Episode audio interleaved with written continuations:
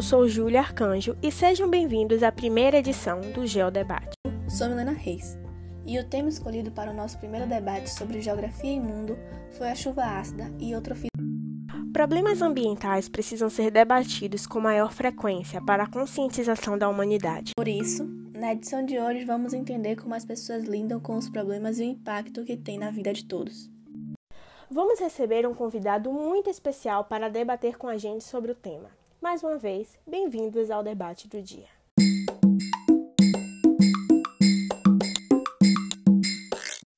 Sabe aqueles países onde tem um alto índice de indústrias e muitos automóveis nas ruas? É neles que ocorre, em maior quantidade, fenômenos como a chuva ácida. A chuva ácida ocorre quando óxido de enxofre e de nitrogênio são lançados na atmosfera, que juntamente com a poluição reagem com a água das chuvas e geram ácidos. O que será que as indústrias dos automóveis têm a ver com isso? Bom, Júlia, essa eu posso te responder. A chuva ácida é formada pela poluição da atmosfera. A queima de combustíveis fósseis em indústrias e em automóveis é um grande gerador dos compostos liberados e formadores da chuva ácida o ser humano vem lançando uma grande quantidade de gases poluentes, como alguns óxidos. Esses óxidos, ao reagirem com as gotas de água da atmosfera, formam o ácido sulfúrico e o ácido nítrico. Juntos, esses dois ácidos provocam a acidez da chuva. É importante lembrar também que toda chuva ela é ácida, mesmo em ambientes sem poluição. Porém, as chuvas tornam-se um problema ambiental quando o seu pH ele é abaixo de 4. O dióxido de carbono existente na atmosfera já torna a chuva ácida, mesmo em condições naturais. O pH da água ele é 7 e quando está em equilíbrio com o CO2 atmosférico é 5,6, pouco ácido. Por isso, não é um problema para o meio ambiente. Agora que aprendemos toda a formação da chuva ácida, vamos ouvir um participante que se envolve com pesquisas da natureza para entender os problemas enfrentados pelo meio ambiente e pelo ser humano. Luquian Cardoso e é um prazer estar aqui. Luquian, conta pra gente quais as consequências da chuva ácida. Como já sabemos, as atividades humanas são os principais responsáveis pela chuva ácida, devido à liberação dos gases. Mas, além de serem liberados por atividades humanas, eles também podem ser formados por causas naturais, como na erupção de vulcões. Por análise lógica, percebemos que os países mais afetados pela chuva ácida são os países industrializados. Porém, os poluentes podem ser levados por correntes de ar para locais distantes. Nos lagos da Escandinávia ocorreu isso, eles tornaram ácidos pelas chuvas em decorrência das atividades industriais na Alemanha, França e Reino Unido. Mas não foi só para a Escandinávia que a chuva ácida trouxe problemas. Ela traz muitas consequências para o meio ambiente. Mas que tipo de problema isso traz para o meio ambiente? O solo também pode ser acidificado pela chuva, só que alguns tipos de solo são capazes de neutralizar pelo menos parcialmente a acidez da chuva, porque tem presença de calcário e cal natural. Os solos que não têm calcário são mais suscetíveis à acidificação. O solo pode contaminar também cursos de água, como rios, lagos e algumas reservas subterrâneas. A água contaminada pode provocar perda da biodiversidade nos lagos, com aumento da concentração da acidez, que impede o desenvolvimento da vida aquática.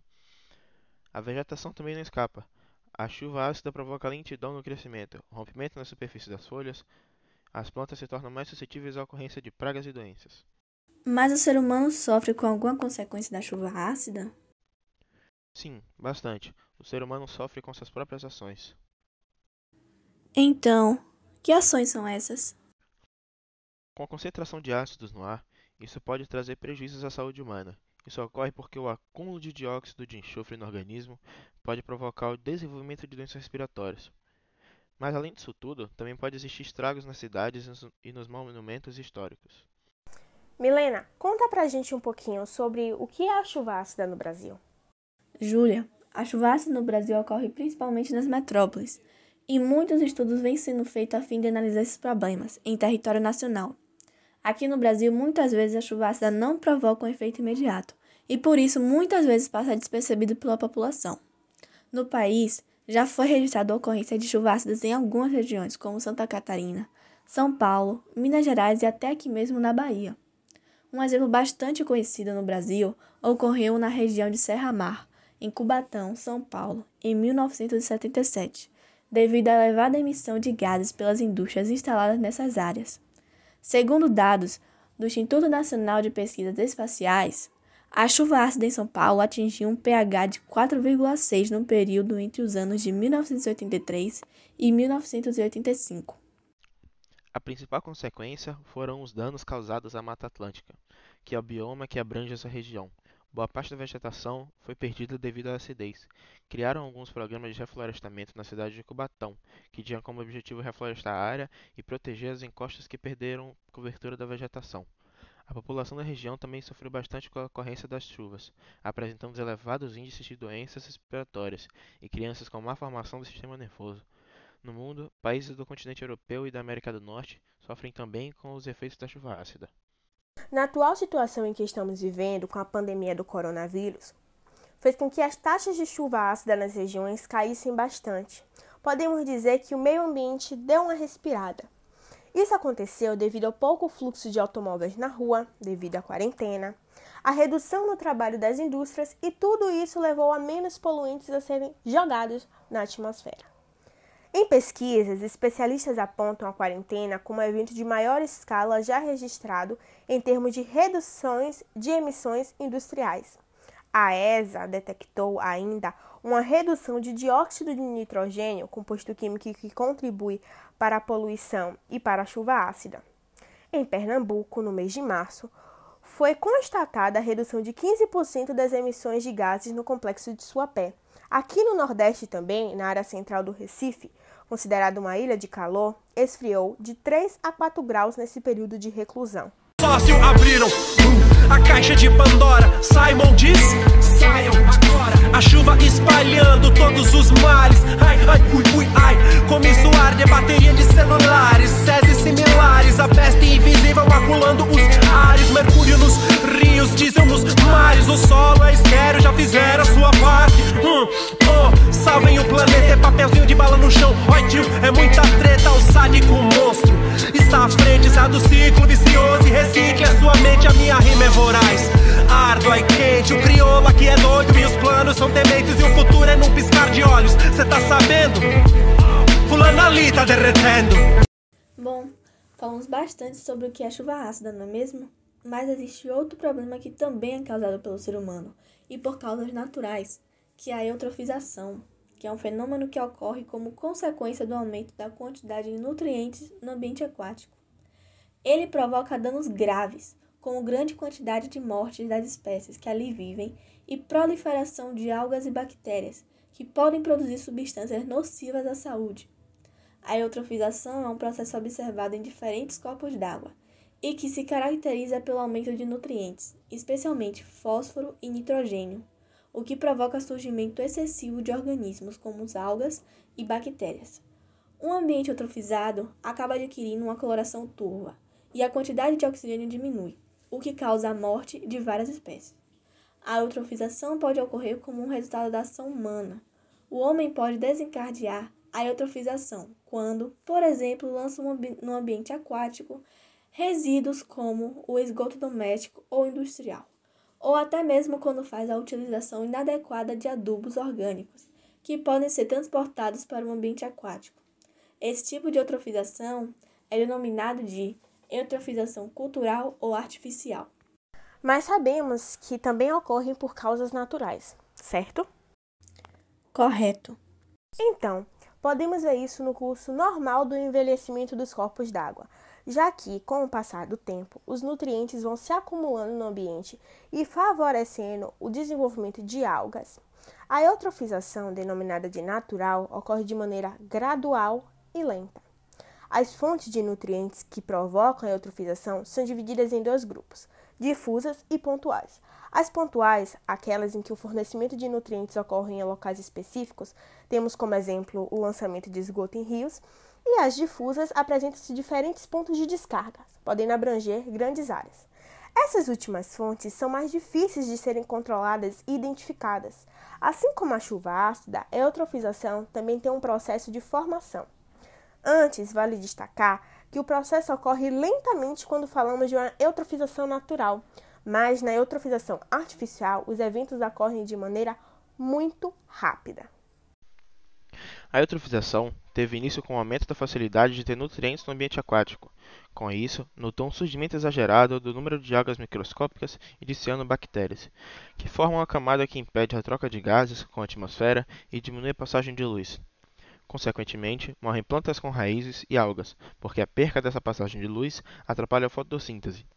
A morte dessas espécies de plantas reduz o oxigênio dissolvido e a disponibilidade de alimento para as espécies do local. A morte de algas e plantas aumenta a disponibilidade de nutrientes para decompositores aeróbios, que utilizam o oxigênio que mal tem ali presente no processo de decomposição. A decomposição acelera a redução de oxigênio na água, levando à morte de animais e plantas. Inicia-se então a decomposição anaeróbia, sem uso de oxigênio, que desencadeia a liberação de gases que geram grande odor.